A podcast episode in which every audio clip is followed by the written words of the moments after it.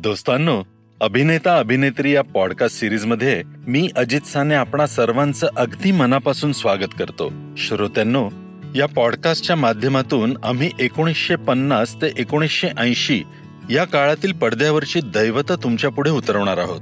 Stars पेक्षाही या पिढीला ऍक्टर्सचं महत्त्व जास्त होतं. नट अनेक होऊन गेलेत पण अभिनेता किंवा अभिनेत्री ही उपाधी फार थोड्यांच्या वाट्याला आली. आणि म्हणूनच या पॉडकास्ट सिरीजमध्ये आम्ही पसंत केलंय ते फक्त नायक नायिकांनाच नाही तर विनोदी अभिनेते चरित्र अभिनेते आणि एवढंच काय तर खलनायकांना सुद्धा. हे सगळे त्यांच्या कला कौशल्याच्या बळावर या पॉडकास्ट सिरीजमध्ये आपोआप सामील झाले आहेत. चला तर श्रोत्यांनो सुरुवात करूया आजच्या एपिसोडला आज आपण ज्याच्याबद्दल बोलणार आहोत तो आहे एक अत्यंत सुस्वभावी सुसंस्कृत अभिनेता ज्याचं नाव आहे जॉय मुखर्जी. दोस्तांनो हिंदी चित्रपटात नायक म्हणून चमकायला नेमकं काय हवं सांगू शकाल? सर्व काही हवं आणि काहीही नसलं तरी चालेल अशी दोन्ही उत्तरं देता येतील. मास्टर भगवान बुटका लठ्ठ होता. दिसायला सर्वसामान्य. तरी अल्बेलाद्वारा त्याने तहलका माजवला. पण एक गोष्ट त्याच्याकडे होतीच. अफलातून रिदम त्याच्या हाडीमासी खेळलेला होता ना?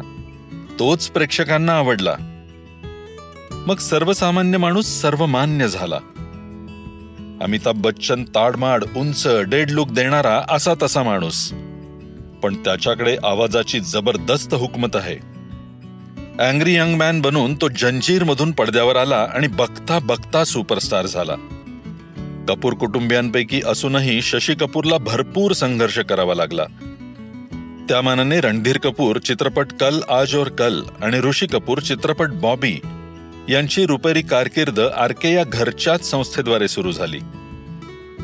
तोच सिलसिला कुमार गौरव चित्रपट लव्ह स्टोरी संजय दत्त चित्रपट रॉकी ते थेट फरदीन खान चित्रपट प्रेम अगन आणि कहोना प्यार हैच्या ऋतिक रोशन पर्यंत सुरू आहे.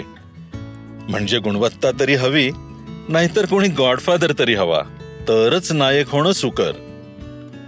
एकोणीसशे साठचं दशक सुरू होताना फिल्मालय या शशधर मुखर्जींच्या संस्थेद्वारे लव इन सिमला या चित्रपटातून जॉय मुखर्जी पडद्यावर आला आणि स्टार बनला तो घरच्या भरभक्कम पाठिंब्यावरच. साधना आणि जॉय मुखर्जी ही ताजी टवटवीत तरुण जोडी आर के नय्यर सारखा कल्पक दिग्दर्शक आणि इक्बाल कुरेशी सारखा हर हुन्नर गुणी संगीतकार अशी टीम जमली आणि लव इन सिमला चक्क रौप्य महोत्सवी ठरला की हो. मग जॉय मुखर्जीचं नशीबच खुललं. दिल थाम चले हम आज किधर कोई देखे। हे रेल्वे गाडी जॉयने मोठ्या झोकात पडद्यावर पेश केलं. इतक्या प्रभावीपणे की त्याच्यामध्ये पुष्कळांना देवानंद आणि शम्मी कपूरचा थोडासा भास झाला. त्याच्यानंतर ए बेबी अली जफर आ दर्पे आये है कसम से या रफी आणि मुकेशच्या गाण्यांनी जॉयची सुरेल साथ केली. अझरा हरी शिवदासानी दुर्गा खोटे ही मंडळी होतीच. पण सीधी साधी भोलीभाली साधना आणि हँडसम जॉय ही जोडी प्रेक्षकांवर गारूड करून गेली.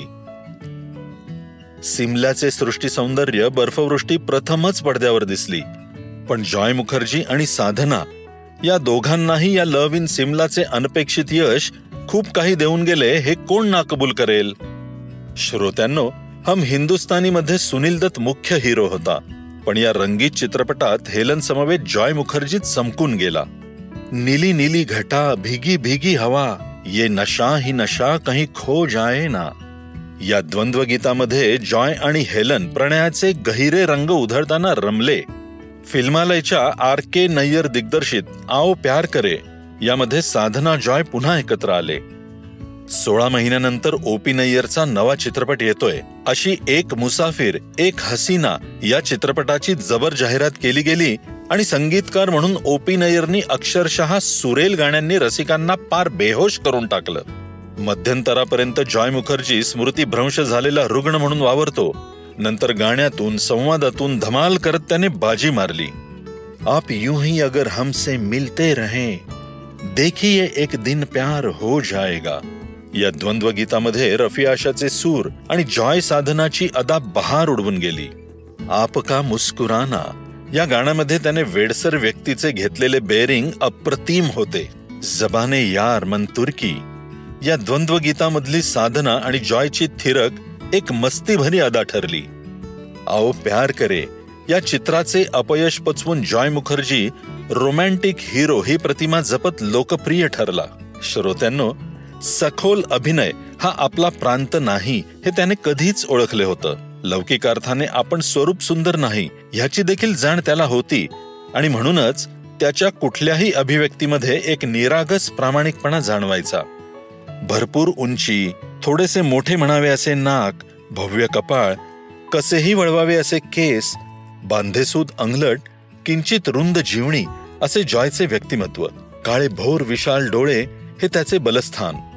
आवाजात फारशी लवचिकता नव्हती तरी सुद्धा जॉय मुखर्जीच्या नावावर काही रौप्य महोत्सवी चित्रपट आहेत याचं पुष्कळांना नवल वाटतं. प्रामाणिक प्रयत्न आणि नशिबाची साथ हेच त्याच्या यशाचे रहस्य म्हटलं पाहिजे.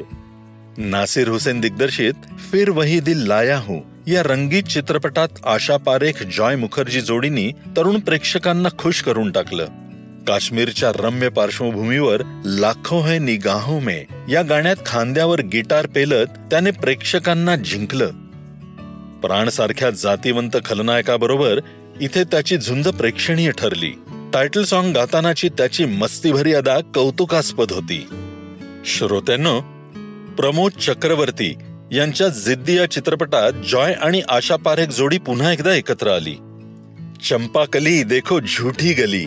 या द्वंद्व गीतामध्ये वृंदावन गार्डन परिसरात या तरुण जोडीचा धुंद प्रणय मस्त रंगला आणि रसिकांनी पसंतीची दाद दिली. लव्ह इन टोकियो हा प्रमोद चक्रवर्तीचा महत्वाकांक्षी चित्रपट. परदेशी स्थलचित्रण हे याचे प्रमुख आकर्षण होतं. पण शंकर जे किसनचं संगीत आशा पारेखची शैलीदार नृत्य आणि मेहमूदचा हंगामा याबरोबरच जॉय मुखर्जी आशा पारेख जोडीचा मनमोकळा अभिनय या चित्रपटाच्या यशात मोठा वाटा घेऊन गेला. ओ मेरे शाहे खुबा आणि सायोनारा या गाण्यांनी तर प्रेक्षकांना पागल करून टाकलं. जॉय मुखर्जीला कुठलेही साधेसुधे शर्ट शोभून दिसत. टाय आणि सूट असो की अर्धा बुशर्ट हा माणूस पडद्यावर आकर्षक दिसायचा. मुख्य म्हणजे यांनी नंतर कुठल्याही मोठ्या नटाची कधीच नक्कल केली नाही. दरम्यान इशारा या चित्रपटात जॉय मुखर्जी आणि वैजयंतीमाला एकत्र आले. पण वैजयंतीमाला इथे पडद्यावर त्याची थोरली बहीणच वाटली. जॉय त्यावेळी अगदीच नवशिका होता ना?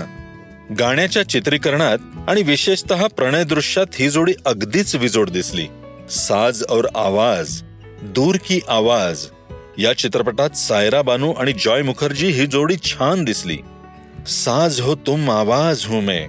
या शास्त्रीय संगीतावर आधारित गाण्यात दोघांनी कमाल केली. महम्मद रफीचे हे ढंगदार गीत आजही स्मरणातून पुसलं जात नाही. सायराचं नृत्य नैपुण्य इथे प्रथमच जाणवलं. जॉय मुखर्जी पडद्यावर वेषांतर करून जेव्हा जेव्हा आला तेव्हा तेव्हा त्याचा मुळीच प्रभाव पडला नाही. लव्ह इन टोकियो सारख्या चित्रपटात हे स्पष्ट झालं. जॉयनी स्वतःच्या मर्यादा ओळखून अशा चुका नंतर केल्याच नाहीत. विनोदी भूमिका हा जॉयचा प्रांत नव्हता. पण शागिर्द हा चित्रपट आला आणि आय एस जोहर सारख्या जबरदस्त विनोदी कलाकाराबरोबर जॉय मुखर्जींनी तोला मोलाचा सामना केला. श्रोत्यांनो आय एस जोहर आणि सायरा बानू याच इथे प्रमुख व्यक्तिरेखा होत्या. जॉय इथे पार्श्वभूमीसारखाच उरला होता पण त्यातही त्याने रंगत आणली यात शंकाच नाही. विशेषतः बडे मिया दिवाने या गीतामध्ये त्यांनी अभिव्यक्तीमध्ये दाखवलेला चटपटीतपणा काबिले तारीफ निश्चितच होता. जाणकार समीक्षकांची यथायोग्य दाद त्याने मिळवली.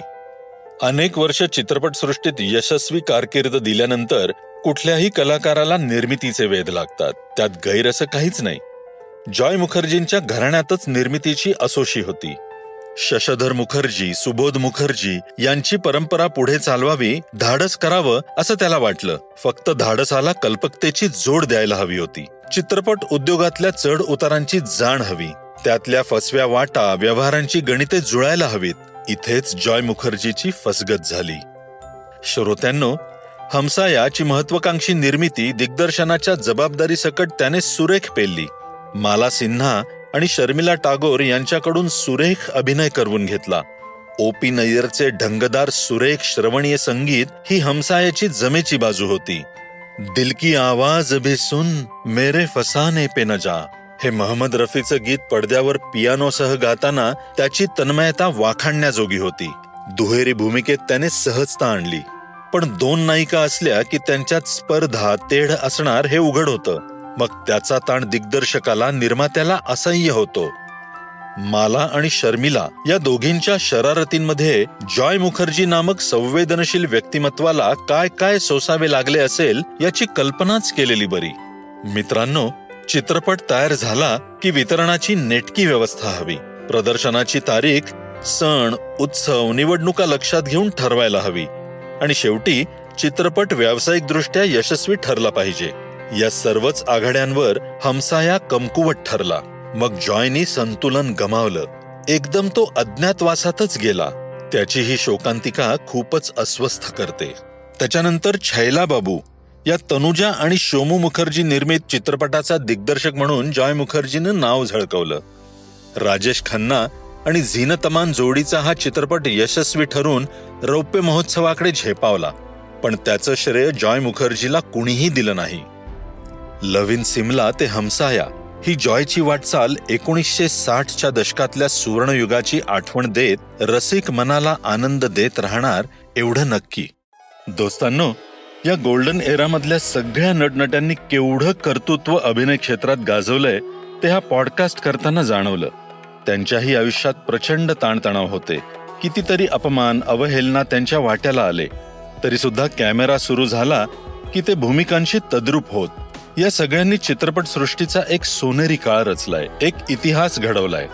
या काळातील सिनेतारकांच्या सोनेरी आठवणी ऐकण्यासाठी अभिनेता अभिनेत्री या पॉडकास्ट शोला आवर्जून सबस्क्राईब करा आणि फॉलो करा. मी अजित साने भेटूया अभिनेता अभिनेत्रीच्या पुढच्या भागात. तुम्हाला हा शो आवडला असेल तर आम्हाला स्पॉटीफाय आणि ॲपल पॉडकास्टवर जरूर रेट करा. या पॉडकास्टमधील संपूर्ण माहिती दिलीपराज प्रकाशन प्रायव्हेट लिमिटेड यांच्या अभिनेता अभिनेत्री ह्या पुस्तकावर आधारित असून त्याचे लेखक श्री सदानंद गोखले आहेत.